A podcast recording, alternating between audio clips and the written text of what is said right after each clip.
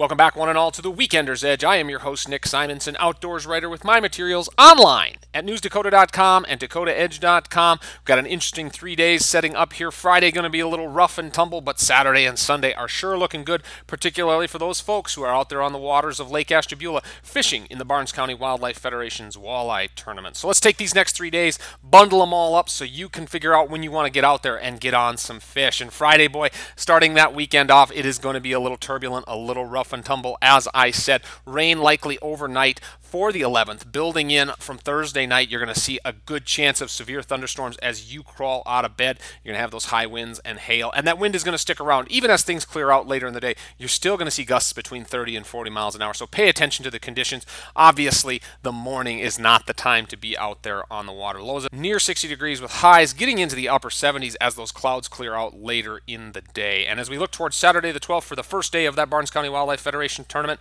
it's shaping up for your fishing activity wherever you might be, whether you're participating or not, with winds light out of the southwest at 5 to 10 miles an hour until noon, and then you're going to see stronger winds out of the west, you know, only 15 to 25 miles an hour. So you've got that walleye chop to play those rocks or those structure areas and get on those golden sided fish. You're going to have a low in the middle 50s as you get out of bed with a high creeping up into the middle 80s. So you're going to feel that warmth return on Saturday the 12th, and it is more of the same for Sunday the 13th. You're going to have a similar setup for your fishing activities as you get out there on the water with a wake up low around 60 degrees and a high into those low 80s, keeping things similar, keeping that pattern starting to set up, and those winds again light to start the day, shifting to the northwest by noon, right around 15 to 25 miles an hour. But things are looking all clear for Saturday and Sunday with no chance of rain, particularly for those two days of the Barnes County Wildlife Federation Walleye Tournament. So there you have it, folks. Take those three days, get the most that you can out of them, whether you're a tournament fisherman or just a casual angler. And if you're looking to get some trap shooting in, there are a lot of kids who are prepping for a great state tournament. To learn more about what's happening with the Valley City High School trap and skeet teams, we caught up with head coach Trevor Hanson